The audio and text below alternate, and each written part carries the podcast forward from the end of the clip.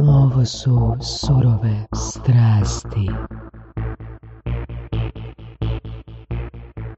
Ovak, uh, znači ja mislim da je to bilo u četvrtom, petom mjesecu uh, 2023. godine, uh, je li to bio Toni Milun? Je, Jel je? to. I sad, ja sjećam se da mi je Mario Kunić, na, možda drugi najvjerniji slušatelj surovih strasti, onak me pitao za neku knjigu i sad sam došao tamo do neke ekipe i među tom ekipom bila jedna srameživa djevojka i ne znam, dan, dva, tri poslije mi neko kaže, e, pa jel znaš da je bila Teja Kravarščan na prodajnom majstvu? Ja kažem, ko je Teja Kravašan? Pa to ti je ono poznata fitness influencerica i ja mislim da sam te tad ono zapratio i gledam ono tvoj rad, a zapravo ono što me najviše oduševilo, baš zbog i podcasta i zbog prodajnog mindseta je kad sam vidio na tvom storiju ogroman broj narudžbi koje su stigle za tvoj uh, brand.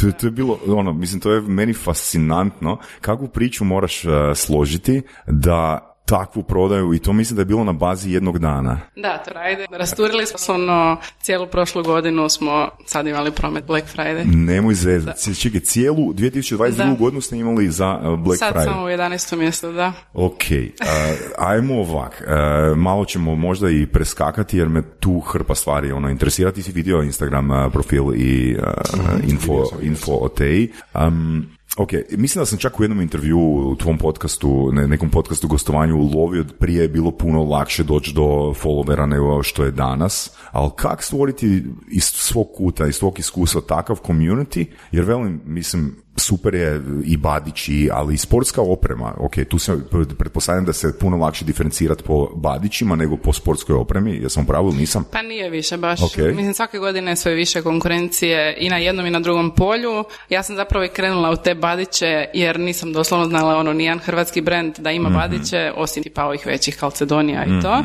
I išla sam za tim što nema kod nas i što bi ja htjela da probam s tim, ali od tad stvarno svake godine sve više i više novih brendova dolazi, što nije loše. Meni baš drago je da se mladi ljudi odlučuju ući u nešto svoje i mislim da su tu dosta pomogle društvene mreže zapravo.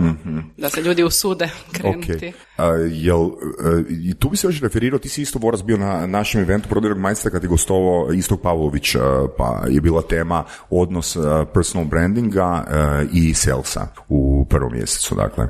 I ono što je Istok rekao, time je Vorac ispravio, ako se možda bolje sjećaš, da je zapravo budućnost nosi to da će jako male razlike biti u sadržaju, odnosno da će e, sadržaj sve manje imati važnost u kontekstu e, nekog prodajnog procesa, nego da će e, zapravo diferencijacija biti personal brandovi. Mislim da je, mislim Tak, da je to tak, tak, tak, ne- tak neka je bila priča, jer velim, mislim, svakako si da malo vremena za istraživanje a, i može izgenerirati dobar sadržaj uz alate koje postoje, dodat neki ono svoj touch a, tom sadržaju, ali zapravo ono, ke, ke se nikad neće promijeniti, vjerujem da će ljudi htjeti kupovati od e, ljudi kojima vjeruju. a. Da. Mislim da je to općeniti proces, nije to samo za, niti za odjeću, niti za šminku, niti za neku posebnu kategoriju, to je općenito tako. Recimo, vidjeli smo sa dropshippingom, jel, kako se stvari događaju. Znači, nekakav brand se stvori iz ničega, iz čista, ono, iz vedra neba i promovira ga ne za jedan influencer, jedna zvijezda, jedna nešto i niti ima tvornice, niti ima trgovine, niti ima ništa. E, proizvodi su možda jednaki kao i tisuću drugih proizvoda, ali imaju drugačiju etiketu, drugačiji brand, drugačiji marketing i to je sve što treba danas. Koliko će to dugo biti? Ne znam. Ali za sada je to to. A, a, dobro, a kak si ti krenula graditi? Mislim, jesi li uopće imala e, ishod e, graditi neki svoj personal brand ili si, ne znam, jednostavno objavljivala ono kaj inače radiš, samo si to dokumentirala? Pa nisam stvarno ništa to planirala, niti sam kao znala čim ću se baviti, ali sam znala da ću uspjeti. Ja sam to od malena neka govorila, stvarno nisam znala, jer mene da sad pitaš šta bi ono htjela raditi u životu, ja bih rekla forenzika, znači skroz nešto ono nevezano uz sve ovo. Kakva forenzika? Zanimljivo. Da, kriminalistika i to me full zanima, ali nisam eto otišla u tom smjeru, tako da to je skroz spontano krenulo. Već sam to pričala sto puta da sam ja prije mislila da je Instagram aplikacija za uređivanje slika. Ja sam tamo imala onak sto svojih nekih selfija sa sto različitih efekta, dok me jedan dan neko nije dodao na to. Ja sam skužila, aha, ovo je nešto drugo, kao nije za uređivanje slika i onda je to tako krenulo, ono, svaki dan neki trening slika, obroci, ovo ono i samo se to počelo širiti, ali kažem, to je bio baš početak tog Instagrama i to si ti u jednom danu mogao dobiti po tisuću i dvije tisuće pratitelja sam, da, samo nek si stavio dobre hashtagove, znači, no, neusporedivo s ovim danas. Mhm. I algoritam je na drugi način funkcionirao. Mhm. To govorimo o kojoj godini? 2011. 2011. Isu, Znači ti si već 12 godina na Instagramu. Da, sad kad mi to neko kaže, onak ne vjerujem. Ja sam zaboravio da Instagram postoji već 12 godina Da. ili više. Da, kao i dalje novo nešto. Da, ja sam imao profil, ali nisam uopće ušao na taj Instagram onako 8 godina valjda. Dobro, a danas, e, čisto za usporedbu, rekla si danas je teže. A, jel danas, e, mislim, pratim te već nekoliko mjeseci i nisam primijetio neki drastičan rast ono followera. Ma ne, to stagnira, ono, čak se desi i nekad pad, pa malo raste, ali baš svi se žale nekako na to i prije su objave znala imati ono po 300 tisuća, ne znam, rič, na mojih smo 60 tisuća pratitelja, a danas to bude i rič ispod, znači broja pratitelja. To je sve do tog algoritma, um, tražite Instagram da čim više plaćaš te objave i tak, na drugi način to funkcionira, tako sam se sad malo čak na TikTok bacila. A je, jesi? Da. I? Iako ga prije nisam uopće shvaćala i to bilo skroz onak besmisleno, Dobro. ali sad sam skužila zapravo koju moć ima TikTok jer mi je jedan video i baš e, što se tiče ovih e, trenirki mojih otišao viralno i nisam mogla vjerovati da stvarno ono se desi taj dan bum prodaja. Šta treba shvatiti o Instagramu? Ne, ne, ne, ja, bi- ja bih možda preformulirao pitanje, a, da li je to isti sadržaj koji objavljuješ na Instagramu ili postoji neka razlika u sadržaju? E, postoji razlika. Na Dobro. TikToku stvarno onak stavljam šta mi taj dan padne na pamet bez neke prevelike obrade da je to Mhm. tip top sređeno jer sam, to sam čula da tako, takve stvari više prolaze na TikToku dok Instagram je uvijek onak dobro promišljan šta se stavlja.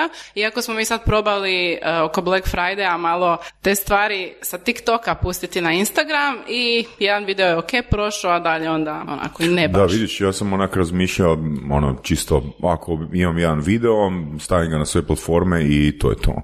Da, nije baš. Nije baš tako. Ovo Da. što mi na Instagramu super prođe, TikTok, ono, nula doslovno. Da. Tipa neki video koji je profi kamerom sniman i to Mhm. na TikToku. Da, ja recimo sam isti video znao i na, na ovom em, LinkedInu objaviti i ono koje mi za- začudilo je da mi je LinkedIn uvijek bio rič. Ok, može znači da je to dosadan sadržaj bio. Ono što me em, iznenadilo da sam snimio sad prodajni video, baš čisti prodajni video di a, ljude pozivam u prodajni mindset klub i on je ono na Instagramu zapravo možda najgledaniji, em, ok, drugi, treći najgledaniji, ništa spektakularno, ali začudilo me to da nije bio edukativni sadržaj, nego doslovno sa- samo poziv. Učlani se u klub. Napravili smo to za to i to, učlani se u klub. I to je to. Taj video je otišao i onak hrpa upita mi je došla u a, LinkedIn a, inbox, ono, wow, kak znat ke ljudi žele konzumirati. Mislim, u konačnici ja vidim to da bi svaki video trebao imati taj element prodaje, ali ono, meni je najbolje prošao video koji Direktan baš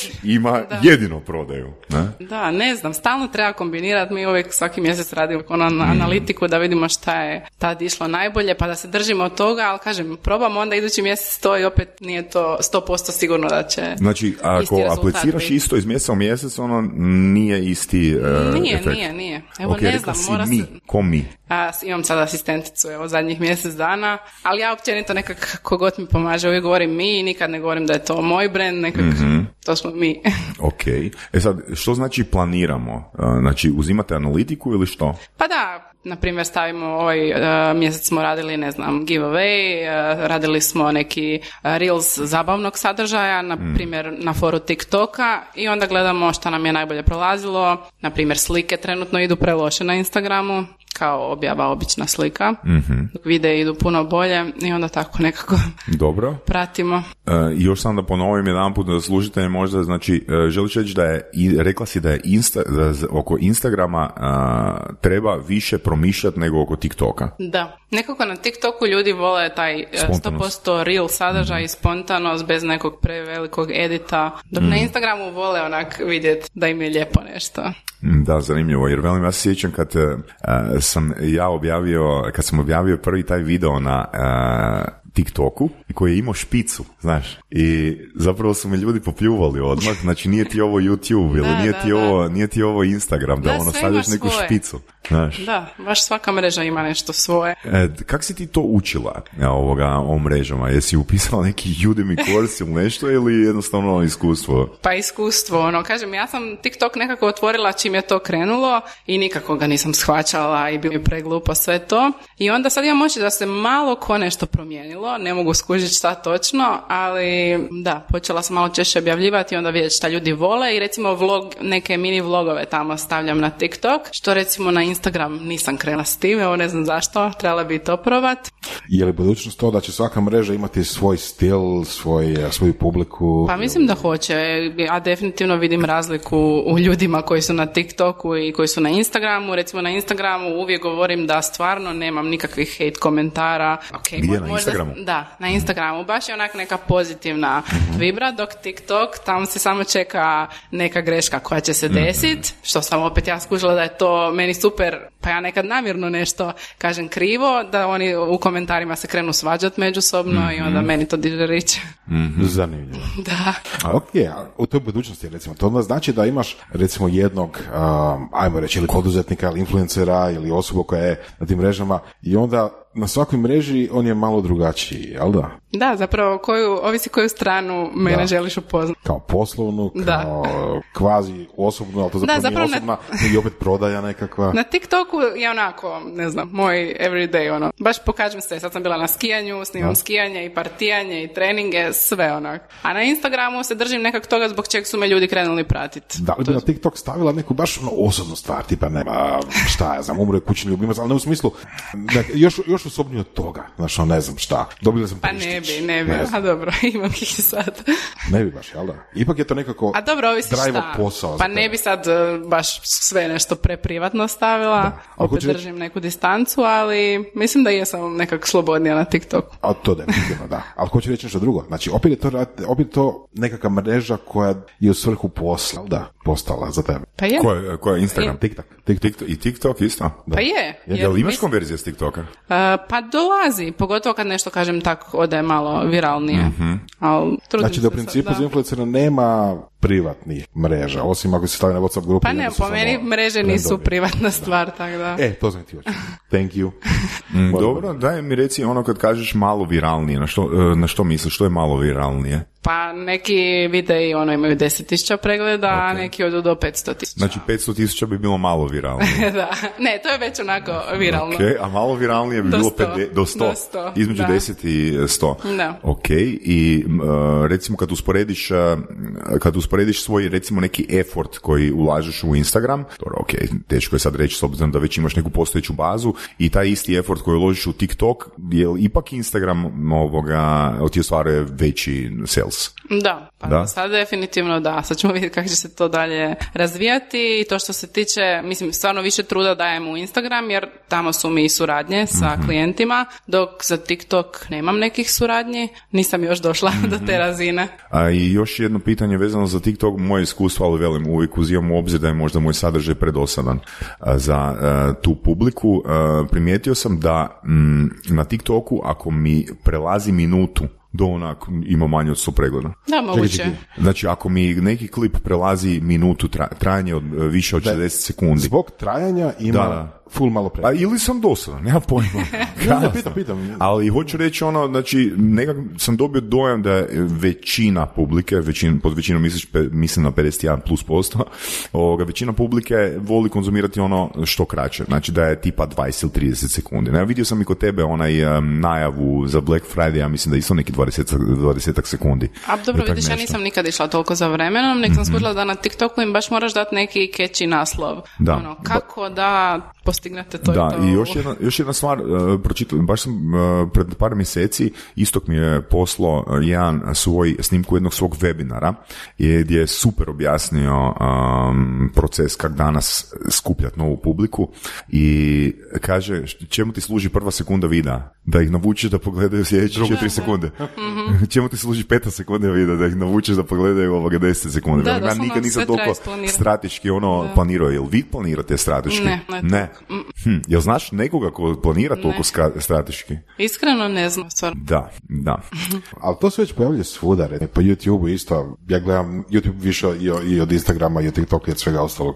Ajmo reći, 99% YouTube, toliko više. I ista stvar je i sa YouTube videima. Znači, YouTuberi, znači ljudi koji pričaju, koji imaju kanale, ali ne male kanale, nego kanale tipa, znači, milioni ljudi. I dan, danas se svaki put žale, aha, sad, sad opet moram skratiti, ono, moram, moram, o- ne- o- prije je bilo kao, ne znam, prvi 10 minuta mora zahvatiti korisnika, pa onda je bilo prvih ono pet minuta, pa sad Mm. prvi minutu, pa sad e, žale se stalno da mora skraćivati taj nekakav dio u kojem će reći hook, Mm. koji, kojim će ono, jel, zahvatiti ljude. Tako da mislim da Mm. to nekako sve ide u neku hiper, hiper brzinu. Imaš, imaš neki Tempo, svoj recept? tempo. Imaš neki svoj recept za početak videa?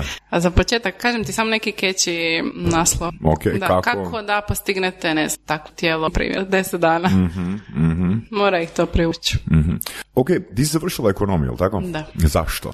Zašto, ne znam. Znači, e, u srednjoj školi mi je ekonomija doslovno bila zadnja opcija. Prvo je bila, ne znam, stomatologija, pa kineziologija, to sam htjela, ali imala sam dosta zdravstvenih problema, jer sam imala neku operaciju glave i asmatičar sam i svašta nešto i onda su me doma skroz, ono, ne možeš na to, kak ćeš ti s tolikim izostancima. I tu sam bila jako ljuta, što mi kao nisu dali. I onda sam upisala RIT, onaj e, na engleskom faks. Međutim, kak sam iz gimnazije došla na ekonomski faks, ja sam sebi sve to duplo morala nekako učiti. Da shvatim uopće na hrvatski tu ekonomiju, te pojmove, onda na engleski i nije mi to išlo, makar kao znam engleski. I onda sam se prebi- prebacila na hrvatski i eto tako završila ekonomiju. Danas mi je stvarno drago da jesam jer je ekonomija dobra podloga mi za bilo šta. E, na kraju sam uz ekonomiju završila i fitness učilište, tako da eto, pokrila sam sve ljubavi. Jesi radila kakve studentske poslove? E, ne, samo sam praksu odradila u jednoj firmi, u marketingu. Znači, radila si samo za sebe. Samo za sebe. Mislim, ja, da, jesam zapravo, da. Mene samo zanima gdje je to forenzika. Nema.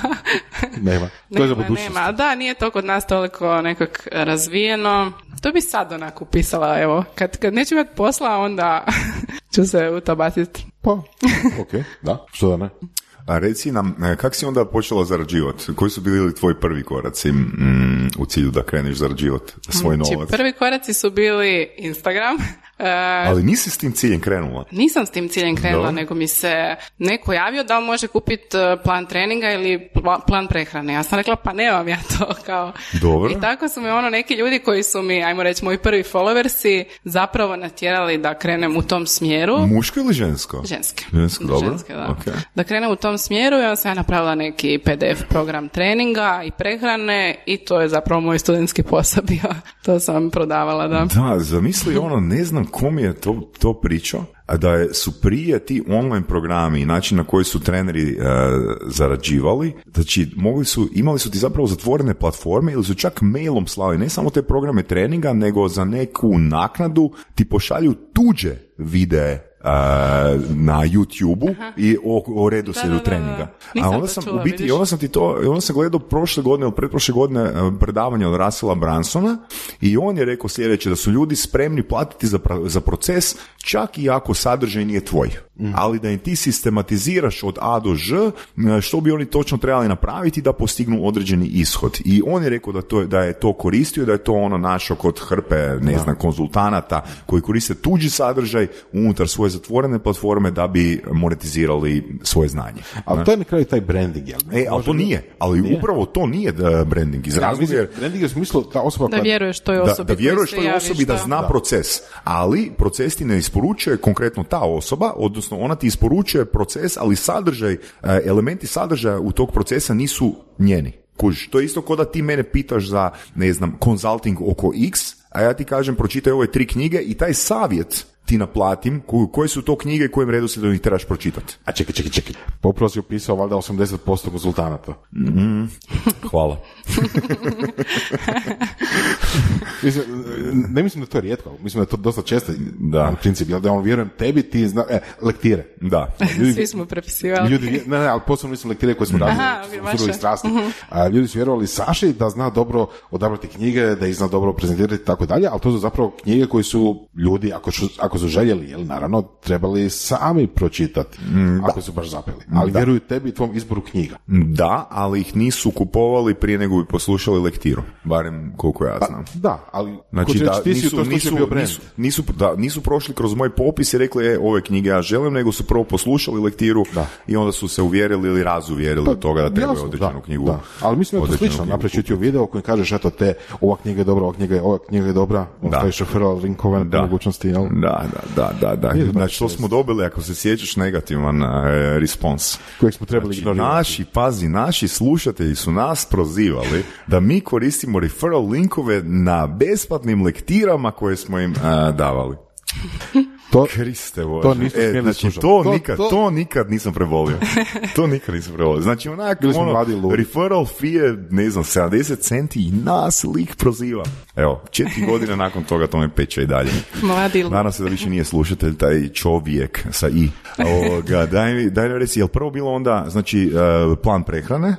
Ok, plan uh, treninga? Plan treninga pa plan prehrane. Dobro, kako si tu formirala cijenu? I se sad da me pitaš, ne znam koliko sam to bila naplaćivala. Dobro, ali onak, uh, To je mislim, tipa bilo 100 kuna ako. dobro, i to je bilo za mjesec dana, za Ne, prvi ne, mjesec ne, dana. ne, oni to dobiju, imaju za uvijek. Da, jer da, ja se sigurno još neko ima sjećam se svog frenda Patafte koji je išao u jednu ajmo reći, um, zajednicu zdravog hranjenja prije Hare. XY, ne, nije Hare Krishna, pred XY godina, gdje je lik platio consulting a, nekih 100 eura, ako se dobro, ili 100 maraka, ne sjećam se kad je, kad je to bilo. I uglavnom on to meni pošalje taj plan i s tim da je e, morao kupovati namirnice još od njih. Znači, dobio od njih plan i još namirnice kupuje od njih. Ja kažem, Nikola, a kak znaš da zapravo svi koji dolaze na consulting ne dobe taj isti plan na tom prvom satu consultinga? On kaže, pa ne znam. Pa dobro, znaš ljude, jesi provjerio? I na kraju ispada da je isti. Kužiš? Znači, dobro, ok, ali ako znaš taj community, pa pitaš ljude, ono, pa možda će se na drugom, trećem satu nešto promijeniti, ali to je zapravo isti plan, čovjek popriča s tobom i dati isti komad papira koji si, ono, koji su, ono, tvoji kolege, frendovi dobili, na? Tako da, jel to Eto, bio... ja sam prodavala isti plan prehrane. Ne, ne, ali to mi je ok, ali, ali, Da. ali to mi je ok, zato jer ti nemaš uh, offline community. Mhm. Mislim, uh, ako ti se neko direktno javi, Ok, sa stališta prodaje, da, ako usporede, jel? Ne, ne, ne, dobro, ja sam to uvijek govorila. Mislim, ja, da se razumijemo, ja tad kad sam krenula prodavati, ja tad nisam imala ni završeno fitness Mhm. učilište ni ništa. Ja jesam cijeli život u sportu. sva- ali si imala demand. Imala si demand na tržištu. da. Da, ja jesam cijeli život u sportu, ali nisam eto taj papir imala i recimo dan danas e, ja ne radim više planove prehrane zato što se ne mogu svakoj osobi individualno Mm. posvetiti jer mi nije to ono main job. Ok. I zato uvijek kad me neko pita jel imam, ja imam kuharice koje možete koristiti, ima onako različiti kalorijski unos i ovisno o vašem cilju, ali nije personalizirano. Mhm. Kako ti se glava razvijala o e, načinima e, od, kojih, od kojih sve možeš e, stvarati novac? Jel to bilo ono, za svaku ideju ti je došlo po jedan, dva upita ili si sama istraživala koji su sve to proizvodi u, u e, okviru fitnessa na kojima bi se moglo, na kojima bi moglo monetizirati svoje vrijeme i svoje znanje? Pa moja glava radi previše.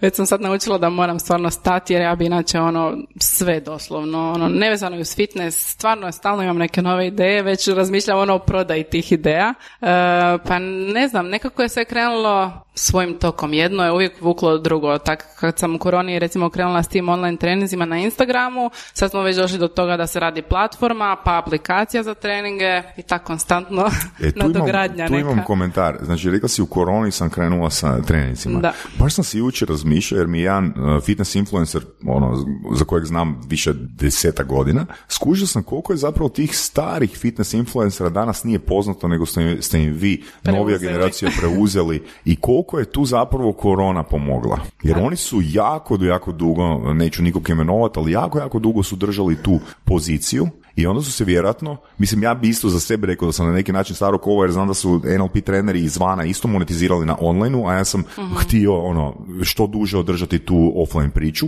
I u biti, vjerojatno, moja pretpostavka je da su oni isto ostali u tom uh, frejmu razmišljanja, proći će bla bla, dok ste u pozadini vi novija, ajmo reći, generacija radila i ponudila tržištu onog i tržište želi. Da. Ne? Je, i ja sam sigurna da tu ima i dalje neke te ljutnje i gledanja ispod Mhm. oka, E, to se uvijek osjeti, ali Iskoristili Treba iskoristiti, da, Iskoristili priliku. priliku, ne? Mislim, Da. to je okej, to je okej. Tak I da- zato sam ja nekako uvijek gledam da imam posao na više strane, jer nikad ne Mhm. znaš ono, u kojem dijelu se može nešto desiti loše, kao što se sad desio. Kad pričamo o iskorištavanju prilike i nuđenju tržištu što tržište želi, a, pa ne vodi to, ne znam, nekakvim bizarnostima tipa ono ćevapi dijeta i tako nešto. Na što misliš? Svako bi htjeli mršavi dok jede ćevapi svaki dan, jel da? Mislim, većina bi. ljudi. Pa znaš kak je to uh, Tim Ferriss, ti ono- to, toga sigurno sjećaš, uh, još u svojoj knjizi iz 2006. godine napisao ovoga, da, se svi, da zapravo uh, se sva prodaja, kad bi mo- morao doći do esencije, kaj će se, kaj se uvijek prodavalo i kaj će se uvijek prodavati, pod uvijek, ne mislim baš uvijek, uvijek. Uh, too much emails i uh, kak se zove, kak smršaviti. To je to. Znači, u esenciji svakog problema ljudi žele biti produktivniji, odnosno manje raditi i zadržati ono željenu kilažu. Pa je.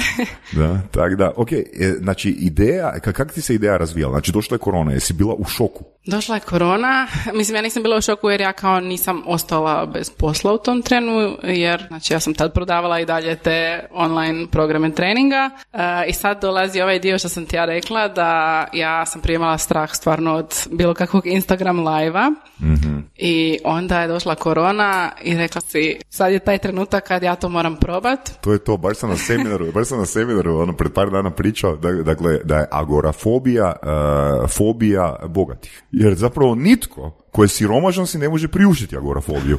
Tako da isto je strah javnog nastupa. Ona kad skužiš da zapravo si ispucala sve opcije, onda više nemaš strah od Instagram live Eto, i stvarno ono, sama sebi se uvijek smijem kao koliko sam to odbijala, na kraju sam takav sad biznis okrenula od toga. Što se tih treninga tiče, onak, stvarno nas je u koroni jako puno bilo, tipa znalo se 600 ljudi skupit, E, ali mi je drago što se to održalo i dalje. Uvijek bude sad nekih, mislim, palo Čekaj, je. to, to su, su Instagram live treninzi bili. Da, to je zatvorena grupa, zatvoren Instagram profil, znači oni plate, uđu u grupu, tamo imamo, ne znam, tri puta tjedno treninge, dobiju kuharicu, sad sam uvela uvijek i neke goste predavače i tak stalno nešto novo, tako da doći ćeš jednu. Da, ne, ne, fakat me, fakat me zanima. Mislim, pratim i neke druge e, fitness influencere i meni je šokantno koliko e, nisam imao uopće pojma da se ta priča razvila. Je, Jer mi, mislim, pred je nekih bombio. 3-4 godine smo pričali s Orlandom, ako se sjećaš, Voras. Um, kao, e, mislim da je Orlando u podcastu komentirao e, da je najteže dopreti do ljudi, ne znam, iz nekog sela, a, koji nemaju uopće priliku, ne znam, nemaju igrališta, nemaju teretanu i tako dalje, ali zapravo taj problem više ne postoji. Da, Taj problem više ne postoji. da. Da. Dakle, mislim, ne, ne znam brojke, ali pretpostavljam da se da je danas taj fitness community i ljudi koji su zainteresirani uopće za rad na sebi, na svom tijelu je vjerojatno ono x puta veći nego ikad. a? pa je definitivno, definitivno pogotovo pred ljeto, to jest iza nove godine i pred ljeto to su mi ono dva najjača challenge ovaj u devetom mjesecu je uvijek malo slabiji. Mislim, na kraju krajeva uvijek se to prodavalo pred ljeta i teretane i aerobici da, i da. ne znam, programi mršavljenja i depilacije, sve ide. sve ide uz to jer znamo Manuelu, Manuelu našu uh, frendicu od prije deset godina koja je radila u kolektivi. Mhm. I onda su zapravo um, u četvrtom mje- mjesecu, četvrti, peti, šest mjesecu počeli plasirati ono takve oglase, jer su znali da će to, da će to planuti. Mene fascinira ta brojka 600 ljudi. Mislim, Da imaš trening za 600 ljudi. Znaš, to- Da, to je što ono, nikad znaš, uživo ne možeš, da. Da. Da, da bi to stavio fizička, to je romanska dvorana, to bi Ali- organizacija, to bi logistika cijela. Da, ali sad ti pogledaj, recimo do prije deseta godina, koliko ti je bio sat uh, privatnog trenera ko- koji je kineziolog? Koliko ti je bio sat? Koliko smo mi plaćali uh, bu- budu? Jel sjećaš? Joj, preko 200. Nekih 100 kuna sat. Da, sad A- već neki treneri znaju imati po 200 A, i a sad pazi, ovo, 100 kuna sat, a Buda je Guinnessov rekorder Da. na, i uh, pro, profi bodybuilder. Da, da. Znači, tat, 100 kuna. Ono. Ali dobro, to je bilo prije koliko? To je bilo prije 8 godina. Osam, da, prije 8 samo godina je to bilo. Ne? O Koliko sati imaju treneri? Preko 200. Pa da, mislim ovisi u kojoj teretani, ali Da, imaju ali ono ki želim reći, ono ki želim reći, znači tu nema niti magnitude, tu nema niti skale. Ti sad da 600 ljudi uzmeš samo kunu po treningu, zarađuješ ovoga puta tri u odnosu na tog, ono, super trenera. ne? Sad pitanje je da li to toliko i vrijedi. Pa, mislim, A imam ono, stvarno, konstantno mi se ljudi vraćaju, ja uvijek u svakom challenge nekak napravim tu anketu da vidim koliko ima novih, koliko ima starih i ja mislim da to, što imam stare klijente, da to dosta govori. Ajde malo piši kako to izgleda. Mislim, nikad nisam bio tako nečem, jer ukro se vjerojatno i neću, ali e, kako to izgleda? Znači, ljudi uključe Instagram, šta Ja ti vide? mogu pokazati tu.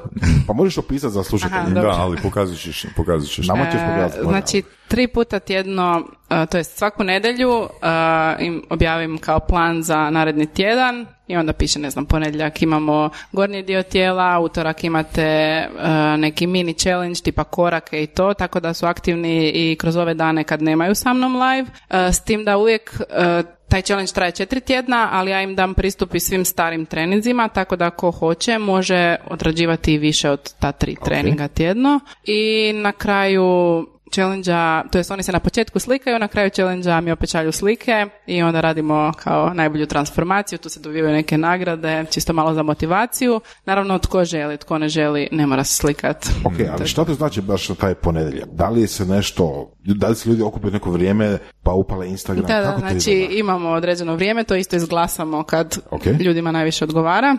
E, I ne znam, recimo u 9 ujutro smo svi na treningu. Znači, to je sve live. Da, to je sve Ok, live. Ali se mogu snimke pogledati. Da, ostaje spremljeno. Trenutno sad funkcionira tako da, znači, ostaje im spremljeno na Instagramu, ali ja snimam do sad dvije kamere, snimam i vodoravno, tako da ide i na platformu. E, tamo si onda mogu zaustavljati, ako je nekom prenaporno, pa da ima duže pauze, jer smo na Instagramu ograničeni u sat vremena trajanja live. Kamera snima tebe. Kamera snima mene. Ok, ljudi gledaju tebe i, rade to isto. Da, i još mogu komentirati nešto A, ispod. ali ako- to, Da, tvoja pogotovo- asistentica je za računalom onda? ili- Ne, ne, ne, ja to sve sama radim. Ok, ali gdje onda vidiš komentare njihove? A Na Instagram live se vide ispod komentari. Aha, a ti gledaš što? znači, Ja nam je teško ja to gledam- zamisliti. znači, Mene zanima nešto doslovno, načulo. Radiš Ja vam klekove? gledam ovo. A, S tim da ok. ja ne vidim dobro, pa onda moram doći bliže. Dobro. Ali naravno dođem na početku bliže. A Ja, kamera je od mobitela isto? drugi mobitel je snima ovako. Pa nemoj se baviti. Da. Čovječe, pa ja totalno kompliciram stvari. Mene zanima... Ja imam dva snimatelja, dvije kamere i nula edit- polaznika. i edit- i editora. I editora. Ali kako, kako ljudi stignu komentirati mi šta to radiš s klekove i onda daš Ne, tipkaš ne, ono- ne. Znači ja im se javim, bok ekipa, di ste, kak ste, jeste umorni, da vas čujem malo i onda mi se oni jave, dobro jutro, bla, bla, bla. I onda ako me nešto zanima usred treninga kad je neka pauza, onda mi odgovore, na primjer kad ja zaboravim koliko smo krugova napravili, pa mi onda kažu ili treba još jedan ili tak nešto. I na kraju se opet čujemo par komentara kak im se svidjelo i to je to. Jel to bude ono tipa komentara isto, uf, nemoj dosta, završit ćemo od Ne, ne, danas. ne, baš vole kad ih se muči i skužila sam da ljudi stvarno vole biti u live jer nekak to ih natjera. Imaju osjećaj kao da ih ja gledam, iako ih ne vidim. Ko je, ko- koliko tu doprinosi e, ta riječ e, izazov? Jer velim, izazov je automatski povezana s nekim opipljivim, e, opipljivim e, ishodom koji ljudi žele postići. Evo malo prije nego smo počeli snimati, smo snimali s Marcelom, pričali s Marcelom i u biti ono kad smo pričali s Marcelom, Marcel kaže ja volim samo ono u pauzi od posla, ne znam, dizat utege. Ja kažem, ja, ja ne, ja moram ono točno imati sliku u glavi što želim postići, jer ako ja nemam jasnu sliku u glavi koju želim postići, ja nisam uopće motiviran, znaš. Znači ne mogu ići na trening zbog treninga samog, nego moram imati točno ono, e sad, znači, a, izazov je super motivirajuća, a, ali i prodajna riječ. Što oni očekuju od izazova? Pa to ti je ono što smo spomenuli. Svi bi htjeli čim, pri, čim manje raditi i čim brže doći do nekih rezultata. I tu je zapravo taj izazov. Mislim, za mene je izazov nešto da me potakne pa da onda sam nastaviš. ja im to uvijek govorim da zapravo u ovom izazovu neke zdrave navike nauče, malo se uhodaju, ali da, da je bit da oni to dalje održavaju i zato sad ja radim i tu platformu gdje će oni imati mjesečni pristup treninzima, a onda u sklopu tih e, treninga će biti četiri puta godišnje recimo ti izazovi još. Pa eto, Dodatno nešto kao... Meni, Ali- da li- meni drago da se to objasnili, ali ono, da ne bi bio izazov tipa, ne znam, ono, tipa, ne znam, um, Odradite o- o- ne, ne, ne, odi, odi, odi na trg, ne znam, ono, uh, udari policajca i trči. To, to je bila NLP huliganština. Kuš, to je bilo tajno iskustvo. Uh, Tyler Durden, uh, kuvertica. A uglavnom, uh, da li ti izazovi koji su četiri puta godišnje, imaju li oni isti sadržaj ili imaju drugačije, drugačije, drugačije ishode? Pa- Recimo, da li na jednom ono noge, na jednom Ne, ne, trbuh? ne. Ili su uvijek radimo uvijek ono isti? cijelo tijelo. Kažem, ono što se mijenja su samo kuharice i ti gosti predavači. Ok, a što želiš pokriti gostima predavača, a da ti to ne možeš uh, pružiti? Pa ne znam, uzmem nekog nutricionista nekad, pošto ja nisam Mhm. završila za nutricionista, a, pa mi je bila Sara Peranić Mhm. jednom gost, da idemo s te psihološke strane malo, um, ne znam ko mi je još sve bio gost, sad mi je bila jedna yoga instruktorica, Mhm. pa da ubacimo i još neke treninge osim mojih, na kojima ih ja ubijem, malo opuštanja i tako uvijek nešto novo. Mhm. Čak mi ono sugeriraju oni šta bi voljeli u idućem challenge koga da, da Ok, pozovem. super. A, a l- kad se spomenula brojku od 600 uh, sudionica, ima, ima i muškaraca, pretpostavljam? E, Zna biti tu i tamo se Ok. prijavi Koji neki... promil? A nije, bude ih manje, ali, ja, Manje od promila, da, može. Dobro. ali jako puno cura mi kaže da dečki treniraju s njima doma, znači zajedno s Znači njima. varaju ovoga, Da, na jednoj varaju. pretplati. Dobro. Da. A em, kak komunicirati sa tih e, 600 polaznika? Evo ja trenutno, trenutačno imam 32 polaznika u jednoj WhatsApp grupi i to radi cijelo vrijeme. A ja sam jednostavno navikla na tako, znači ja osim svog privatnog profila imam taj profil kao challenge grupu, imam e, dva profila za svoj brand i to je ono kaos, ali ja sam nekak navikla na to, kažem od uvijek mi je tako. Mislim, nije da sad su ljudi previše zahtjevni u tom challenge ja im stavim i tjedno nekad onaj Q&A pa da takva pitanja koja su svima korisna pitaju na tome, a ako ih još nešto dodatno zanima onda mi se uvijek mogu javiti, super su mi te glasovne poruke što puno brže nekak Ok, mogu odraditi. e, znači tjedni Q&A, što bi značilo da možeš direktno u inbox nekome ko ti postavlja previše pitanja reći, ajde dođi na tjedni Q&A. Ne, ne, ne, to stavim na Instagram i onda oni, ne znam, pitaju šta ih zanima, na primjer, da li mogu neku namirnicu iz kuharice zamijeniti s nekom drugom. Dobro, ali to ti pišu direktno u inbox. Ne, mislim, to ti se onako dvoje, nisi radio Q&A nikad. Ne, ne, ne, nisam, ne, nemam pojma. Pa ne znam, pa tek za par mjeseci. ok, čekaj, ali Znači, ja, to imaš odvojeni sektor, gdje su ti samo pitanja, to ti treba 24 sata, ta kućica. Di ti jel ja sam sad ispao na glup prema instagramerima. Ne, ne. Ne, ne, tiktokeri. Sad ćeš vidjeti Sašu za dva dana, ide Q&A prvi. Ne, ne, ja prvo moram se prijaviti na Q&A, kako postaviti Q&A. E, ja ću napraviti Q&A, pa ti postavi pitanje da vidiš kako to ide.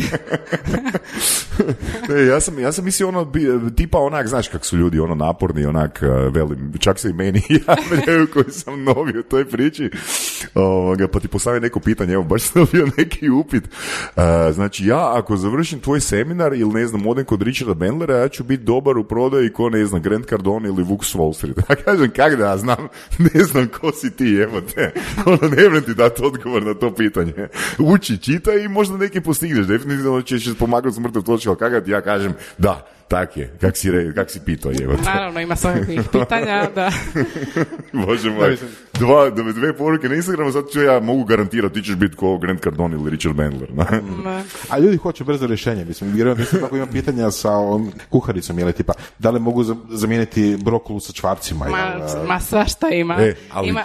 reci, reci. Reci, reci. Ne, pa to, znači takva pitanja, znači kad tebi u inbox dođe takvo pitanje, kako reagirati na takvo pitanje? smiješ se, prvo, jel? Smiriš se prvo, izdahneš, udahneš i onda odgovoriš. E, mislim, meni e, jedna moja prijateljica pomaže oko tog tehničkog dijela. Znači, sva pitanja koja su da im ona može odgovoriti, odgovori, a sve ovo detaljnije im se Dobro. onda Na javlja. Q&A. Na da se javite na Q&A. Ali ne, stvarno ima puno pitanja, ja se nekad ono zapitam kao, a zašto baš mene ljudi to pitaju, zašto ne odu na Google, jer ja neke stvari odem na Google, vidim šta me zanima.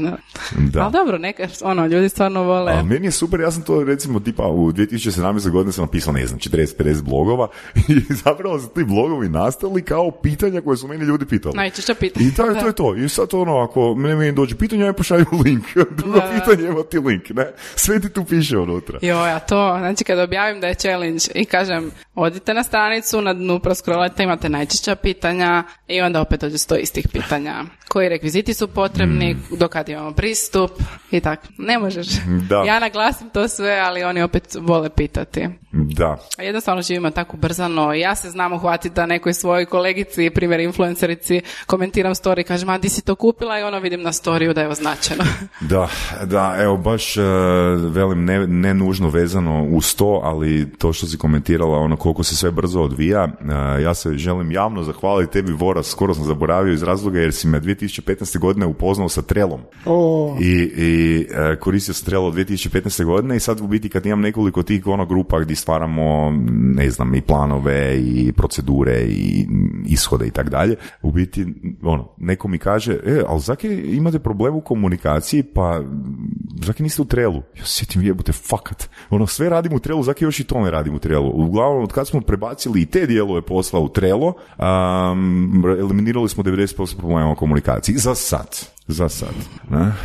Tako da, recimo, ta WhatsApp komunikacija, komunikacija u grupi jebi ga, ono, nakon uh, sad vremena, onak se izgubi, uh, i, izgubi se ono, uh, sva ona komunikacija, odnosno oni ishodi koji su se komunicirali prije. Pa dogodi se šum promeni. Ako imaš grupu koja je velika, ako svi pišu, ako to sve ono ključa, jel, svaki dan, da. Ali zato su, zato su nekad bili popularni forumi. Što napišeš nešto, to traje ono sljedećih ono 15 godina ljudi mogu to naći. Da, ali, onda, ali opet moraš kopat po tome, ne? Imaš srč. Da. Danas reći nekad nisi. Tako da, mislim, hoće reći, mene, mene, živcira ta a, nestabilnost komunikacije. Te, Od TikToka do Instagrama, a, do, do Trela, Whatsappa, sve to neko, mislim, ok, Trela još malo bolje oko toga, ali informacije nestaju, znaš ono tipa. Nešto pametno kažeš, nešto pametno zapišeš, imaš neku pametnu raspravu na bilo čemu ti platformi, na, na fejsu, gdje god hoćeš. Da, za, tjedan, samo za, dana, za tjedan dana više tog nema. Ali gdje? U Trelu ima, jer se postavi rok. Slučajno sam rekao Trello, ali nije, Da. nije, nije, ne odnosi se na Trello, ali više na social media platformu. Da, mislim dobro idu i oni u tom smjeru pa stavljaju sad te naglaske gdje možeš kao vidjeti nešto starije. Sam se s tim te, treba igrat konstantno i slagati ono da, šta je da. bitno, šta ćeš sad staviti gore. Uh, treba da skupiš tih uh, šestotinjak ili šesto plus uh, sudionika, uh, polaznika, polaznica uh, za izazov. Um, da li je, uh, da li su to uh, već postojeći uh, tvoji pratitelji, uh, ljudi koji prate tvoj rad, upoznati s tvojim radom, imam još pitanje poslije toga, ili ipak trebaš još malo pogurat to s oglasima? E, Pa iskreno nisam koristila nikad oglase za nijedan challenge. Nekako, ono, frendica kaže frendici, zadovoljna je i to se na taj način širi. E, Da, samo sam krenula sad od novih stvari na TikTok, pustim tu neku, taj neki najavni video, ali to je to. Znači nisi nikad platila oglas. Za challenge ne. Ali- sad sam krenula, ok. evo, sad smo za Black Friday prvi oglas platili za taj Tramonto Sport. Pa I to je bio oglas uh, za Reels ili oglas za nešto drugo? Za Reels je to Za bilo, Reels je da. I kako je prošao? Pa dobro, ali čak ovak ja bih rekla da imam više na drugi način ja. Mhm. Tipa email marketing meni ne ide uopće. Ma daj. Da. I uvijek svi to hvale i ja sto puta Da. ono probam s tim. Ali znaš što je kod email mark- e, ali da, da, li su ti u bazi, e, možda se, možda se totalno varam, da li su ti u bazi e, kupci ili su ti u bazi ljudi koji su zainteresirani za tvoj sadržaj? Kupci jer kao na web stranici imam ono ka 5% popusta da dobiju kad se prijave na Mhm. newsletter. Znači to su kupci e, Badića ili e, treni- trenir- Da, trenirke. I to, to ti ne radi. Pa ne nešto pretjerano. Da, da. Ja sam recimo ugasio svoj MailChimp uh, nedavno iz razloga jer su to bili ljudi koje sam skupljao preko lead magneta, uh, koji je bio neki besplatan PDF ili 100 stranica svoje knjige, tak nešto sam davao uh, i ugasio sam ga jer su mi isto su mi bile slabe konverzije, onda sam odlučio testirati to da zapravo stavljam u email, na, na Active Campaign sam otvorio novi jer ima automatizacije, uh, postavio sam da mi na mailing listu može doći samo osoba s kojom sam imao transakciju 50 plus eura. Da, E, dobro. Znači to je već malo ozbiljnija transakcija i to, to je kupac. Znači nije 9 eura, ne znam, a, 5 eura, nego je ono 50 eura ili vi, veća transakcija. Znači ne možeš mi ostaviti više svoju email adresu, želim ono, primati tvoje obavijesti ako nisi kupac. Ne? Da, to Tako je dobra stvar. sad, ali velim, još što trebam testirati, sad kroz 3-4 mjeseca vidjeti ono koliko to a, radi. Znači za tebe email marketing ne a, funkcionira. Da, pa mislim da uvijek ljudi prvo vide na Instagramu to i sad ako ja to njima pošaljam mail, možda su neki već vidjeli. Da, zanima me zapravo tu, je to do, odnosno, do, do, tebe, do, do Instagrama, odnosno, ili je to možda samo takva publika koja ne znam, ne gleda mailove. Pa možda jesmo mi mlađe generacije takve, evo kao što vidite, tek sam vam danas potvrdila dolazak. Mail. Da li bi isto bilo da imaš sličan način komunikacije, ali ne preko maila, nego preko, ne znam, Whatsappa, Vibera, što to već koristiš? Whatsapp koristim. Da, pa zašto koristiš mail? Ono, šta će ti mail onda? Pa ovak bi morali svi imat moj broj i A, onda dobro, bi me smorili. Da. E, to da, to da, ali evo recimo Vijeko e, iz progrupe Peretić koji treba doći, koji se razbolio, treba doći jučer na podcastanje, kaže, e, znači oni se bave pod navodnicima prodajom kredita. Kaže da je komunikacija dominantno preko WhatsAppa. Pričat ćemo s njim Ja o vjerujem, Znači, ono ludo. Znači, ljudi trebaju ono, pričati s nekim ko, ko će ih uputiti, ko će ih informirati, ali oni to žele preko poruka riješiti. Da. Imaš, imaš Telegram. Telegram ima tu jednosmjernu komunikaciju. Imaš, ne znam, 5000 ljudi na Telegram kanalu, ali samo ti smiješ pisati. A da, ima ta opcija na Telegramu. Mislim da ima. Fora, fora. I Da, ne zgodno za koristim- ne community, koristim mislim da to. Stojanović, mislim da Stojanović za svoj community uh, Je prešao na Telegram, da, Telegram, je, da, je, da, je. da, ok. Um, Ja imam, e, f- e, za challenge imam Facebook grupu e, di, znači cure i dečki e, mogu stavljati, e, ne znam, svoje recepte neke, tako da svi ostali mogu to vidjeti međusobno si mogu kom- komentirati, da bude i neka komunikacija između njih međusobno ili recimo neko sad ide za vikend na sljeme pa slika kalorije, korake i onda da se svi međusobno motiviraju pošto na Instagramu ne mogu, osim meni mogu poslati u inbox neki recept pa onda to opet ja moram dijeliti. Tako je. Tako. Ovako je, Poanta, ovo je zgodno, da. community da community brine oko community Da. Pa je. Da. Kad smo kod community, jel znaš možda koliko je zadržavanje, što bi rekli retention rate, ali u smislu ljudi koji dođu, treniraju, pa onda ne znam, da li otpadnu većina njih nakon šta je znam, ili, pratiš tako nešto? Nakon Pa, pa kažem ti, mjeseci? radim tu uvijek anketu u svakom challenge da vidim koliko imam starih korisnika, koliko novih i A, veći... ali to je to, ne, nije nikakav dodatni analitika. To je nešto. to. Ok. Da. Jel si ikad imala a, zagrižene fanove koji su se naljutili na tebe i rekli da više nikad ne žele tvoje treninge raditi s tobom ili da im se ne sviđaš kao osoba? Ne, nisam, uvijek dobijem onak baš, baš dosta pohvala. Nekad mi znaju ljudi reći da su im, ne znam, preteški moji treninzi i tako dalje, ali ja im uvijek kažem, znači ovo se zove challenge s razlogom, znači ovo sad nisu treninzi ko šta ću sad imati, nego je to challenge, znači ja želim nešto izazovno za sve, želim da neko ko je stalno u teretani odluči se na to i da isproba kućni trening i da vidi koliko to isto može biti zahtjevno, znači malo da promijene svoj tip treninga. I sad vjerojatno ti neki ljudi nekad otpadnu, nekad se neko možda vrati kad ojača. Mislim, jasno da će nekom biti prenaporno na početku. Imam jako puno, recimo, mama mladih nakon poroda koje se odluče za treninge i zato su im ti kućni treninzi dobri jer, ono, puste si trening kad, kad uhvate vremena. Tako da studentice i mame su mi zapravo, ono, najveći, najveći klijent. Super. A, a, htio sam te još pitat, am, htio sam te još pitat, o- osim, a, znači, studentica, a, studentica i mama, je, jel to, ta publika isto nastala kao spontano ili, mislim, jel se publika sama segmentirala ili si ti možda sa svojim sadržajem a, si se dominantno a, obraćala? Jer tu, tu, se, tu se želim referirati, na primjer, sa Dinom Benedetti, Be- Benedettijem, mislim da je on bio tad isto na prodajnom Je, je, majici, to je. Uglavnom, a, jesam to spomenuo u prošlom podcastu, nisam, gdje je on promijenio target, ali samo je poruku promijenio, ali isti sadržaj daje. Aha, misliš roditelje umjesto Tako je. učenika. E, Jesu, jesu. Je, E, ako sam da, to da, to spomenuo, mi je to je to. To mi je, su, to mi je super fora. Znači, e, ono, sve je praktički isto, samo je drugačija, Mhm. komunika- dru- druga- drugačija komunikacija, odnosno dru, druga, prema drugačijem segmentu uh, plasiraš ono svoju Da. poruku. Ne? A, mislim, nisam ja na taj način išla jer kao nekak ljudi rastu sa mnom. Ja sam sad već u tim godinama kad ljudi dobivaju djecu i tak dalje. Tako da nekak vučem to za sobom. Kak ja rastem, tak mi dolazi drugačija publika. Um, koliko imaš, uh, ako imaš uh, tablice, koliko imaš ponovljenih kupnji? Ono, tipa, uh, tvoja publika, odnosno tvoji kupci koji su, sad govorimo o online programima, o izazovima, ne još o robi, uh, koliko je kupilo dva plus puta?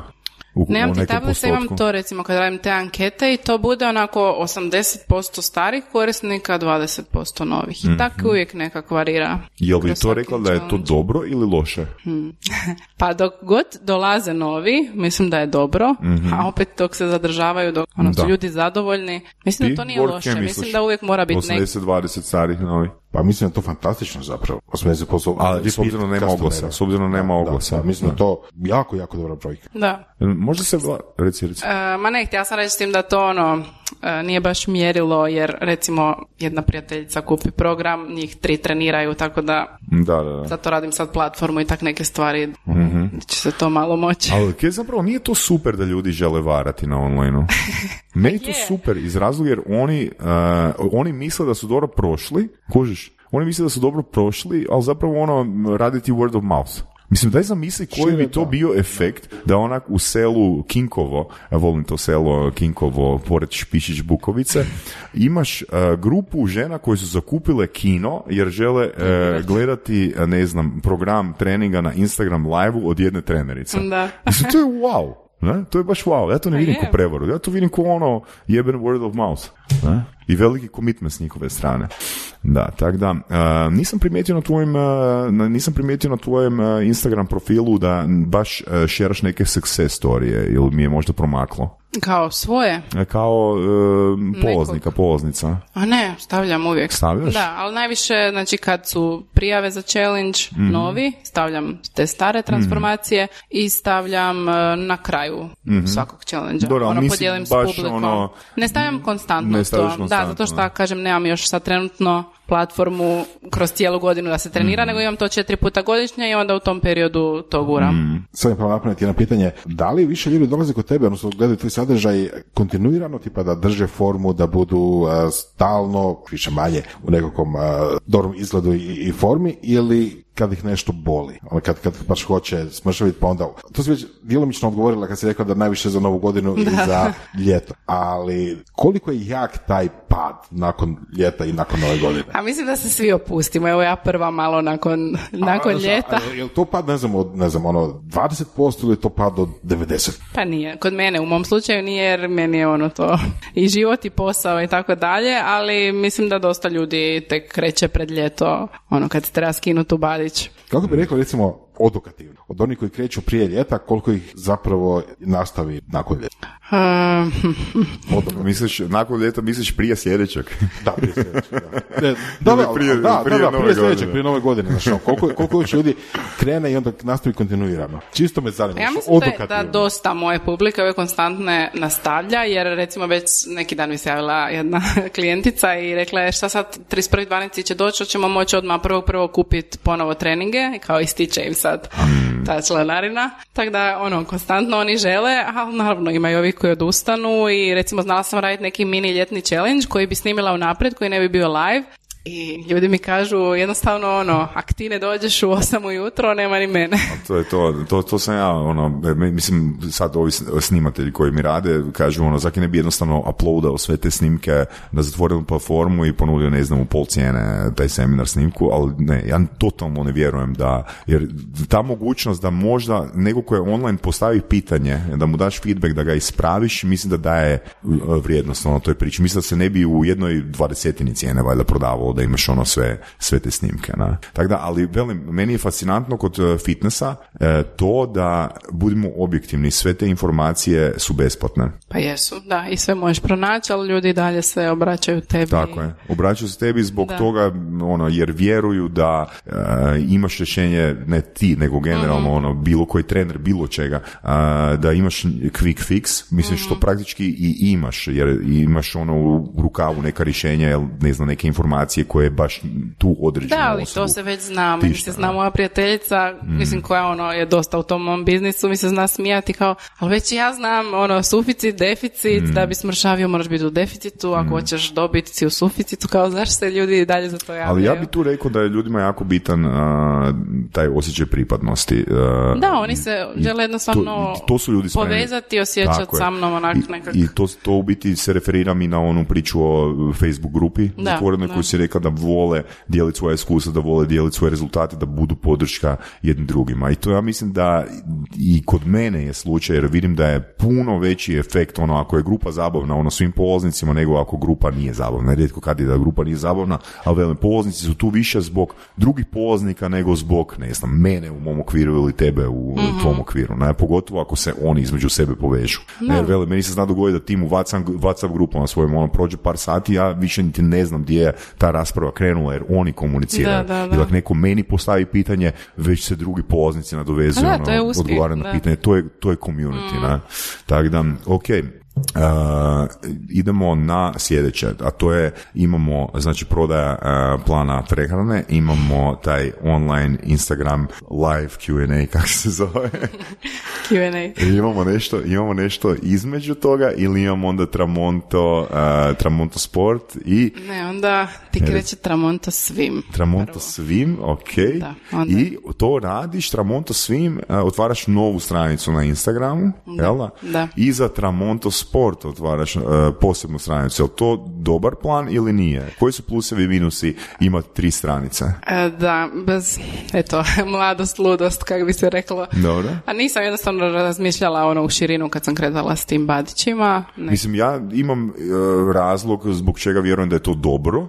Možda nije, jer smo mi premalo tržište, to je Vorasov najčešći komentar, ono, jer uzimati primjere diferencijacije iz američkih knjiga vrijedi za područje na kojem su te knjige napisane. Ne?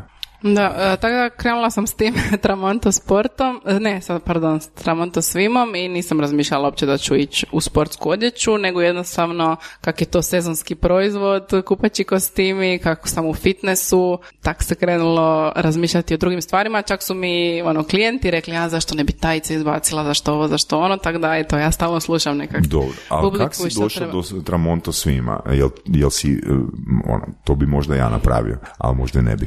A, jel si išla tražiti ono što američke fitness influencerice imaju u svojoj ponudi ili si onak ono se probudila jedno jutro i rekla, e, ja želim imati e, svoju liniju kupačih e, bikinija ili čega već. Ja ti tad još nisam ni bila kao službeno nazvana influencerom, to je bilo kad sam imala manje od 10.000 pratitelja i kao pratila jesam jedan e, australski brand kupaćih kostima, svidjelo mi se ono kako to sve izgleda. Bila je preskupa poštarina, pa ajmo napraviti moj. Ne, čak nisam uopće gledala da bi naručila to, nego ono kao bilo mi je zanimljivo to sve raditi, kako sam ja kreativna dosta i volim fotografiju i sve. I onda je bilo, ajmo, pa to nema tu kod nas. Kao, ajde, idem probat i Idem probati što? idem probat napraviti svoje badiće. Čekaj, što onda- znači napraviti svoje? Jesi prvi ti zašla? Nisam ja zašto. Kaj znači napraviti? Ide, idem vidjeti kojim redoslijedom, kako se radi badić. Znači šta prvo, prvo gornji dio, što, što je potrebno da se napravi badić? E, I onda sam tadašnjem dečku bila rekla tu ideju i onda je on imao neke kontakte sa nekom dizajnericom koja nas je zapravo uputila kome da se mi javimo za proizvodnju i onda smo tako otišli na sastanak u tu jednu tvornicu, naravno tamo te gledaju ono šta ste. Nije, nije. E, Karlovac. A. HS. Jel je HS u Karlovcu? Da, mislim da oni ne proizvode badić. ne proizvode badiće, ali tvornica u Karlovcu. Random tvornica, ona dođeš teku. Jel Znaš što je HS? te? Ne, sam prema... Pištolji. E, da, i onda smo došli tamo na sastanak e, i onda te naravno ono kad kažeš koliko bi komada, 50 ili tak nešto, onda te gledaju u čudu. E, na kraju smo dogovorili 100 komada i kao ja sam htjela krenuti sa tipa tri modela, onda kad sam skužila koje su 300 cijene komada? toga, da bla bla bla, onda je bilo ajde idem napraviti jedan model, s tim da će gačice biti e, nosive na dvije strane, a gornji dio će biti crni, idemo probati tako s tim. I onda sam ja krenula od svojih tih programa treninga i prehrane, sakuplja da skupim za te badiće, ali to je ono doslovno bilo u lipu s tim da mi je još e, dečko morao posuditi ne znam 2000 kuna da bi ja došla do, do te brojke i kad smo došli tamo on... Znači, kaj, hoćeš reći da je 3000 kuna sve koštalo? Ne, da, sve mi je dečko da. Sponzora sam našla odmah. A dobro se značilo. E, I oni su mi tad napravili tipa 105 komada badića. I ja sam rekla, onak, ja nemam za tih pet dodatnih komada. Ne, onda su oni rekli kao, dobro, ok, ostavit ćemo kod nas u prodaji. Nisu mi htjeli dati tih Nemoj pet. E, tako da, eto, tako je krenula ta priča. Zapravo sam krenula od najskupljeg proizvoda, jer badići su jako skup proizvod. U proizvodnji i Da, u prodaji, da? da, da. Jel tajna ono koja je marža, jel nam to možeš poslije reći? Pa, kako, kako Postocima, ali... Pa da, u postocima, no. E, pa kod nas može biti čak 100%, ali ja sam jedne godine radila vani, to mi je greška života. E, da, htjela sam raditi vani zato što koliko god ja želim poticati hrvatsku proizvodnju i to je sve lijepo, ali jednostavno se naši ljudi ne razvijaju koliko bi mogli, nego su oni ono, kak je bilo, tako ostaju i njima je ugodno u tome. I onda uvijek se susrećeš s tim, ne možemo to napraviti, nemamo strojeve, predugo se nešto čeka i tako dalje. I ja se odlučila raditi vani. Ali kak je to, nemam iskustva s ničim, ja nisam razmišljala da ću ja morat carinu platiti. Tako da je mene carina došla recimo na iznos Badića još 50 tisuća kuna, što je meni u tom trenu bilo, šta sad, više ni računica ne štima, znači to cijelo ljeto je bilo ono, Da. da, da se pokrijem nekak samo. Ali... Da.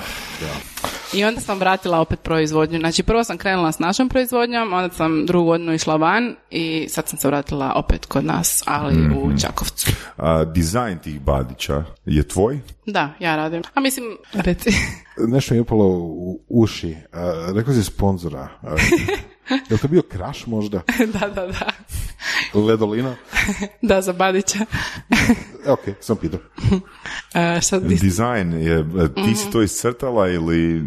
mm, E, pa znam okvirno kao šta želim, sad dosta ispitujem ljude šta žele, jer sad ono širim nekako da sve zadovoljiš i malo deblje i mršavije i žene s većim grudima i s većim oblinama, E, ali da, ja okvirno nađem šta želim i onda nekako to ono prilagođavamo, tiče boja i toga svega, gledam šta je malo u trendu te godine. Dobro, koji ti lager? I gdje čuvaš svu tu robu? Ha, u skladištu. U skladištu? Da. Jel imaš fulfillment center? E, to sam ove godine u petom mjesecu krenula sam s tim, Aha. međutim, za mene ne funkcionira. Nemoj zezat. Ne. Zašto? Zato što ja imam dosta personaliziran pristup, ja svakom klijentu pišem poruku ručno uh, i tamo su me ono već čim sam došla gledali kao ok, naplatit ćemo ti to više, rekao ok, naplatite, ali moji su navikli sad na to. Da. Um, I dosta je bilo ono, predugo se čeka kad je neka zamjena povrat, ja ovako znam ono za svaku pošiljku Da. šta se dešava. Znaš, e, Ovako se gubilo, čekali bi ono, ne volim kad se meni ljudi kada, jave kada? U fulfillment centru. Ozbiljno? Da. Moje iskustvo je totalno suprotno. Evo, daću ti e, svo- svoje iskustvo. Znači, kad bi neka osoba napravila narudžbu moje knjige, ja bi čekao da se skupe tipa pet narudžbi i onda bi ih slao. Ali to je knjiga. E, i onda sam, ih, ali sam pisao posvetu.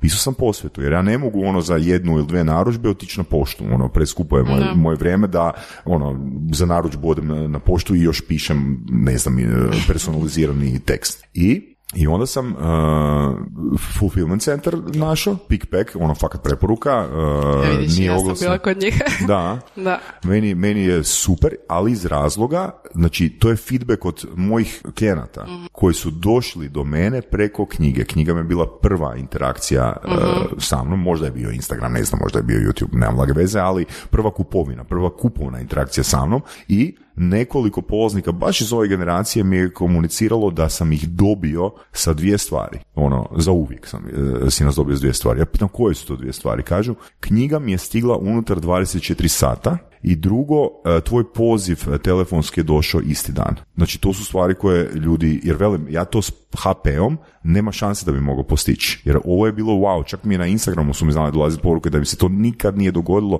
da naruče u utorak, a da im je u srijedu ujutro u 8 i to izvan Zagreba stigla pošiljka, to su izrazito ono ljudi cijenili. Znaš, Da, sam- više nego personaliziranu poruku i čekanje da Mhm. stiže dostava od HP-a. Ne? Ma ja sa GLS-om radim, sad kad kao sam sama slala, prvo ja sam krenula od pošte, onda sam sa GLS-om dogovorila i isto to, stalno me ono hvale kao da je dosta brzo sve to. I onda sam otišla u pick and pack, tako da to što se tiče brzine slanja je meni ostalo isto, samo sam eto shvatila da, da previše mi se ljudi žale, ne znam, kad ću dobiti povrat novca ili jel stigao moj paket, pa onda sam skužila da zapravo kroz tri strane komuniciram jer ja pitam njih gdje je paket, oni moraju pitat, ne znam s kim su oni radili, nisu s GLS-om, s nekim drugim, ne znaju oni gdje je paket. I onda to troje ljudi i konstantno sam ja i dalje Da. na telefonu i rješavam probleme, Da, a da. tog sam se htjela riješiti. A da, jasno. Ja. Mislim, Da. mislim da trenutačno ono niti nema nekog ono sretnog rješenja. E, gle, iz recimo tih starih knjiga o customer servisu i starih knjiga o prodaji, e, često se piše o tome koliko je bitan handwritten note. E, neki najpoznatiji ono salesmeni e, u povijesti su e, zapravo postali poznati zbog toga jer su imali taj individualizirani pristup e, i svojim postojećim klijentima su slali te handwritten notes e, ili čestitke ili tak dalje. Ali opet nekak danas kad važem, znači za handwritten note, e, nekak ako sam ja autor knjige, ne govorim ono za druge proizvode, možda čak ljudi prije očekuju posvetu nego da im dostava stigne unutar 24 sata. Da. Ne, neki moj Pa ovisi ono stav. o- o I, proizvodu, da. Neka, neki emotivni respons koji sam ja iskalibrirao od svojih klijenata, da im je to, ta mogućnost da im dostava ono odmah stigne. Jer velim, opet, ja ne znam koliko tih lidova su meni cold lidovi. Mhm. Znači, jer ipak su oni kupili nešto što je poprilično jeftino, 50 eura je, znaš. I opet ono 50 eura je, ja mislim, neka cifra za koju sam ja spreman biti prevaren na internetu. Da. I Ako Da. kužite, Da. ako kužite Da, mislim. Znači, neću ono propast od 50 eura, ali ono, ne, nije to 100, 200 ili 500 eura za koje ću ono patiti ako me neko prevario na internetu. Ne?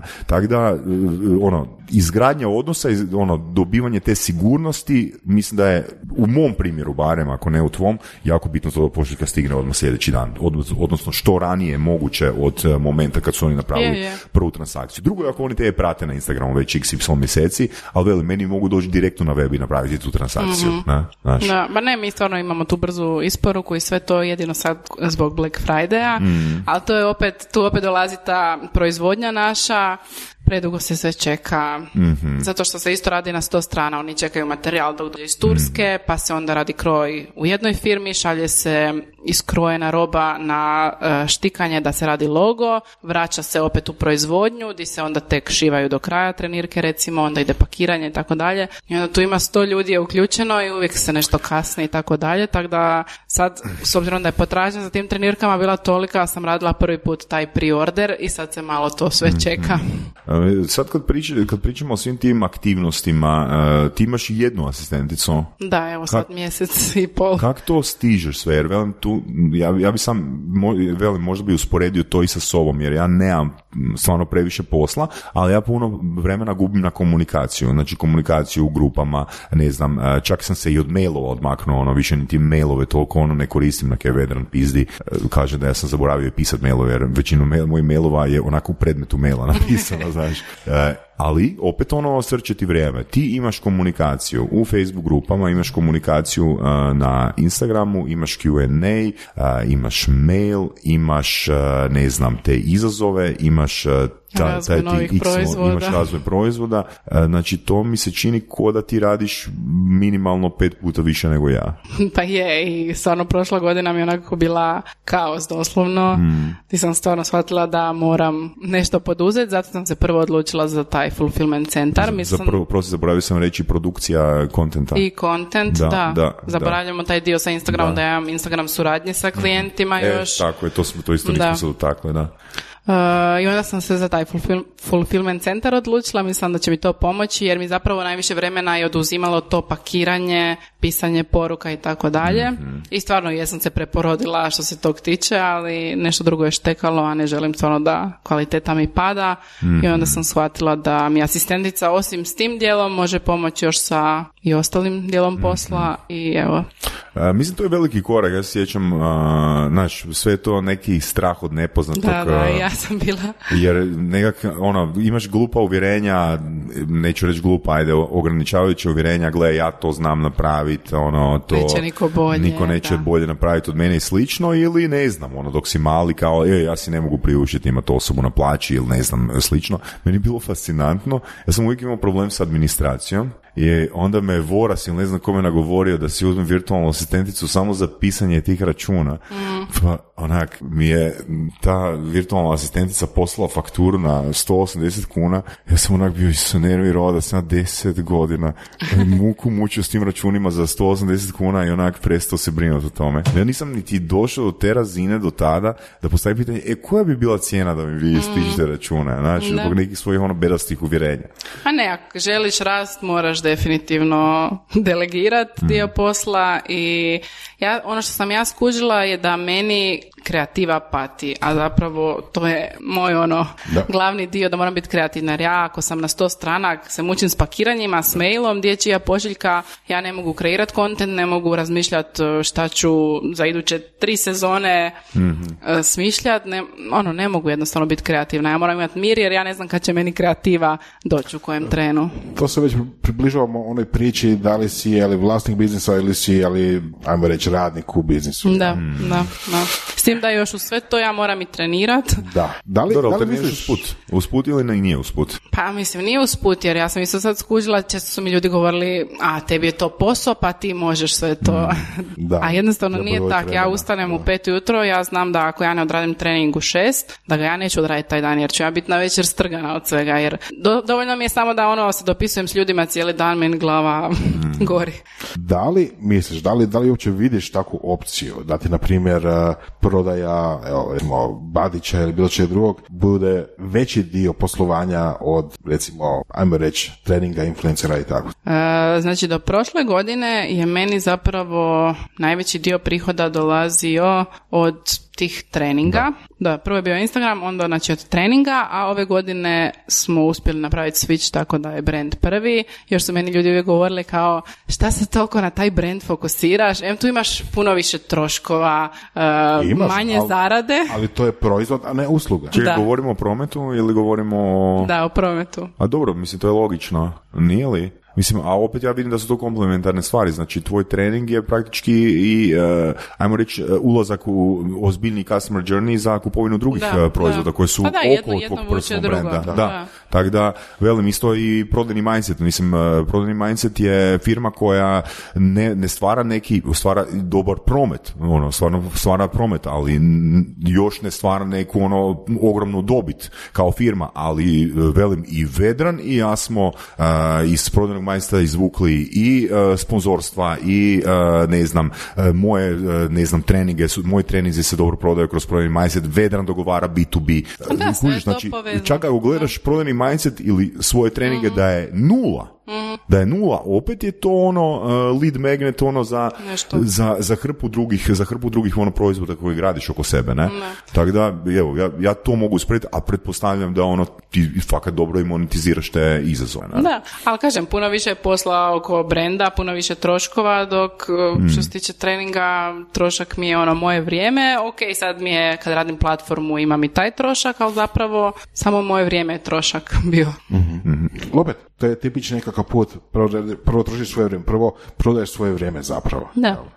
A onda ako možeš, ako, ako je sve u redu, napraviš i proizvod koji možeš prodavati kad spavaš. Pa, Da, a da, s tim da je ko- kod nje i generalno kod ono fitness influencera proces bio spontano drugačiji nego ki se radilo prije 3-4 godine, jer zapravo ti imaš prodaju svog vremena, onda imaš skalu na svom vremenu. Da, da, da, da, da, da, Ne? to, to je razlika. Da, to je ogromna razlika i ono, velim, e, srećom korona se dogodila jer je svima e, koji razmišljaju u tom smjeru ono, na neki način otvorila, jer velim, mislim kad si vidio toliko fitness trenera, kakve automobile danas voze, gdje su si prije fitness treneri mogu takve automobile priuštiti na 80 kuna sat, znaš? Da. Znači, to znači da se ima, ali to je skala, to nije e, magnituda. Znači, ne može fitness trener naplatiti svoj sat 5000 kuna. Ja mogu, ne, ali fitness trener ne može. Ali fitness trener može naplatiti ono 50 kuna ljudi. puta Da, da. ne, znaš. A je, treba znati iskoristiti svaku priliku, a i ne zna svako opet to. Mhm. Da nam reci e, da li su sponzorstva e, upiti za suradnje, to jest suradnje su se dogodile isto kroz upite ili si tu bila proaktivnija? E, Kak misliš kroz upite? E, da li su dolazili direktno upiti za suradnju tebi na mail ili u inbox ili si tu bila proaktivna, definirala recimo listu a, brendova s kojima a, ti sebe vidiš da bi voljela raditi i onda išla proaktivno prema njima nudeći suradnju?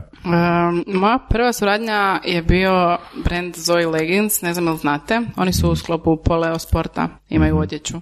I uglavnom, evo, jedina želja zapravo koju sam ja ikad imala da budem nečiji ambasador je bilo da kao za Poleo budem, jer u sportu si moraš to.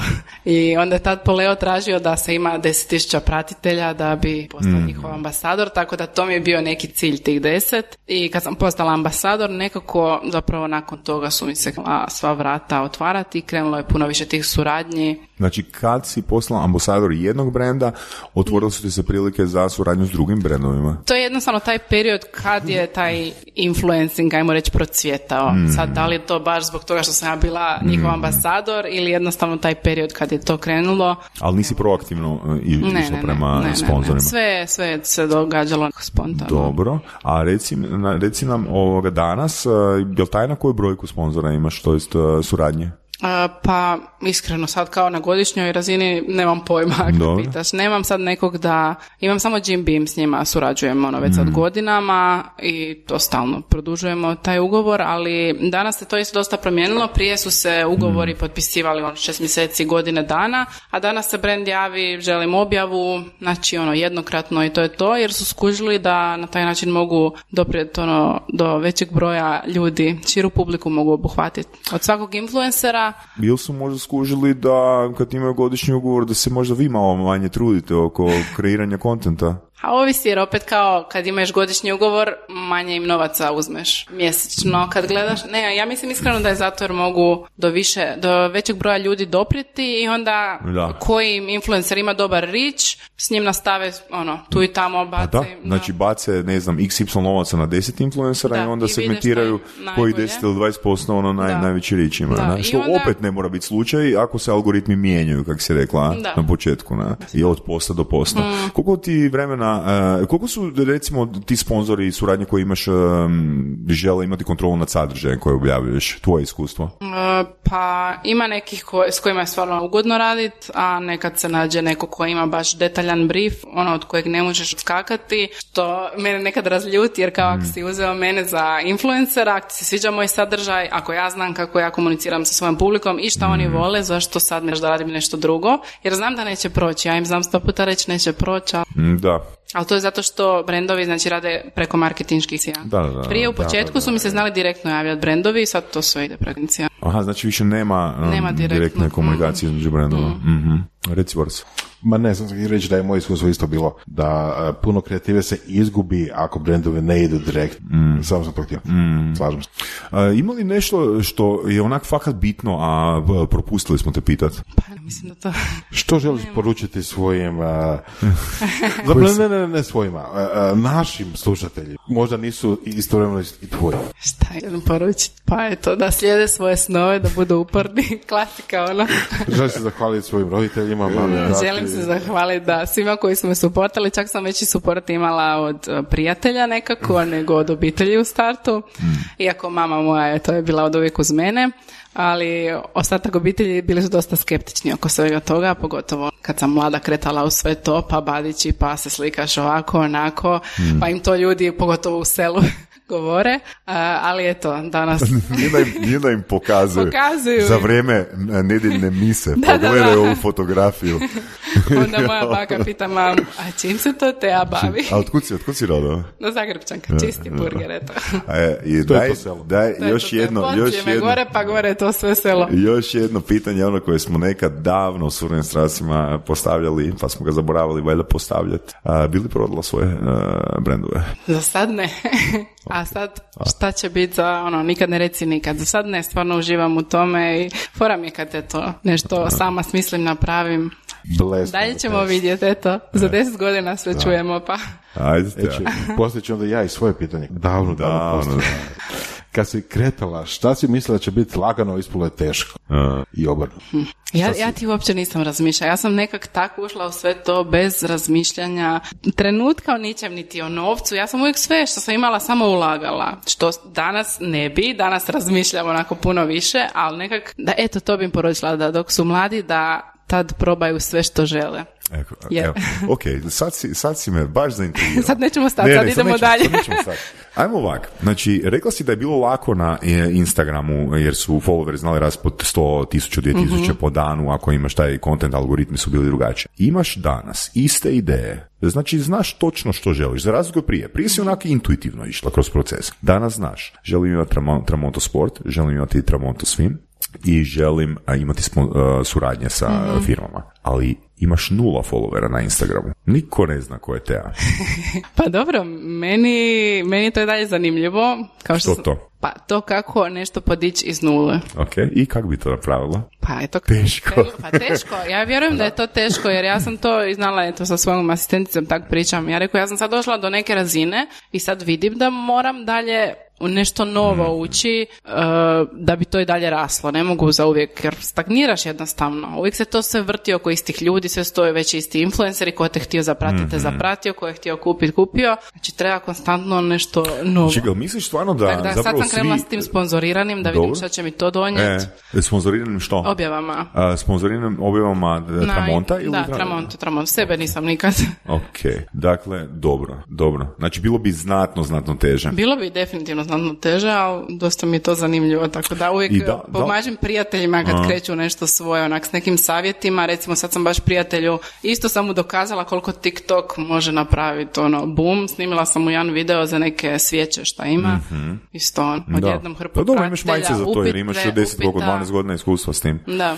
Um, još me jedna stvar e, interesira, znači rekla si rečenicu da e, zapravo svi znaju koji su fitness influenceri, jel tako? Jesi sigurna u to? Mislim, svi. Mislim, znaju. konstantno dolazi Da. novih. I Da, da, da, to je- ne, ne, ne taj dio, nego ono, kak znaš da, e, ne znam, jel želiš reći da neko ko prati tebe, a ne prati nekoga ko ima, ne znam, pet ili deset tisuća followera, zna za, za ne znam, te, tebe ili te ljude? Mislim, ne, ne bi se složio s tim da, Pa naravno da ne znaju svi sve, nego mislim mi se nekad družimo međusobno neki influenceri i već se ta publika nekako ono izmiješala i Ok. vidjeli su već naravno uvijek će dolaziti neki novi ljudi preko nekoga, Mhm. ali onako većinski dio, većinski je to Pa dobro, ajmo se vratiti na ono pitanje, ako može Voras još samo malo da, da pokušam prokopat. Znači, imaš nula followera na Mhm. Instagramu ili na TikToku, znaš točno što želiš postići.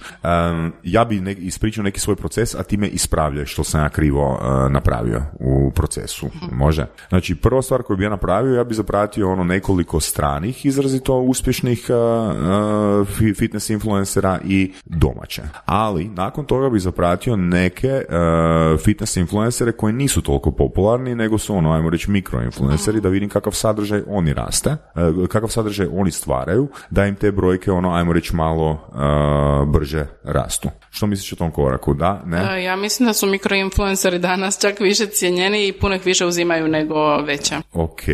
Jer imaju nekako onako vjerniju publiku, ajmo reći. Dobro, mikro je do 5 ili do 10, do kol- koliko je mikro? Pa ne, mislim da čak sad i više, da je mikro 20, tak A nešto. da? da. Ok, 10 dobro. ili 10, tak nešto. Dobro, e, i još sam primijetio da e, konkretno više na TikToku nego na Instagramu, stvarno nisam dugo u tim e, društvenim mrežama, da ima jako puno kopiranja e, od stranih influencera.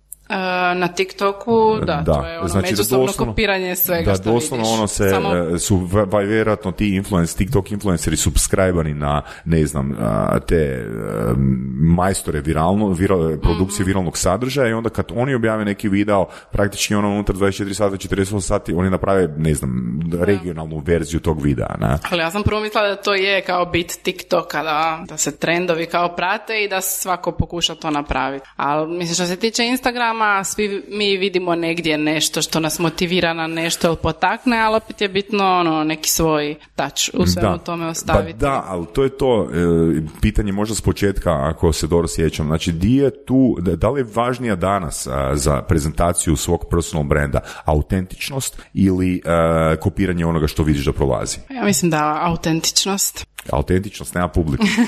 Autentičnost nema publiku. A nema, da, ali Hm? Jel se slažeš, Boris? ja ne mogu nekak. Ja, Nažalost, meni je nažalost, bitno da... da. Da, autentičnost Ali mislim, nema ali treba, to je žongliranje po meni, to je Da. žongliranje. Znači, Da. moraš, To je onak nisi- zrno, zrno autentičnosti na, Da. na, na Pa e, jest. iskopiranje. Ako Svi mi ako nisi- probamo nekad Da. napraviti to nešto da vidimo kako će to proći, ali se trudimo ostati nekak svoj u svemu tome. Mislim, ima gomilu ljudi koji su kreativni, koji su jako ono, out of the box i sve skupa, ali nisu shvaćeni, nisu, nisu prihvaćeni. Ali s druge strane, ono, ljudi koji su u trendu, koji više manje samo ponavljaju nešto i dodaju još, ne znam, jedan, ma kakvi jedan posto, jedan promil svojega, To puno bolje dalje. prođu. Je. Eto. A, Teja, fakat ti hvala na a, razgovoru. Hvala vama. I baš smo onak uh, fine, fine teme prošli, a i prisjetili smo se nekih početaka surovih strasti, jel da Boraše? Jesmo, jesmo. Htio sam samo na tu, i do piva jednog dana. Na, na, na tu temu, na tu temu autentičnosti sjetit ću se 50. epizode surovih strasti, ako se ne varam 50 ili 52. kladio bi se na 50. Da su bili Nenad i Nebojša, copywriteri uh, i, ovoga, i pitali smo uh, Nebojšu koji je najglupi savjet koji si ikad dobio bi ja najviše rekao, a, budi svoj. I to sam ja danas ponovila. Budite svoji, vjerujte u sebe. Ne, ne, Budi, kažem- svoj, kupuj Apple. ne, ne, Budi je- svoj, naj. Kupujte Ramonta. Da, da, Budi da, svoj, ali to je to, ali to je to, zapravo budi svoj je zapravo ono, Svi mi to A, želimo svi mi kao to biti želimo, svoji, ali ali, moraš- nekad pokleknemo, mislim, pod jer trend.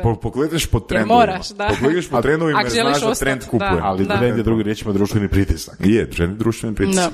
Nisi Je. in, nisi On je to rekao u drugom, da, on je to rekao u drugom okviru, da sam svoj, onda bi, ne znam, ako se dobro sjećam, nek me ne više spravi ako služe, onda bi onak bradat, ne znam, pijani gol hodao po centru grada. Da, da. ne želim biti svoj. Eto te, još jednom ti hvala. Hvala vama. Hvala.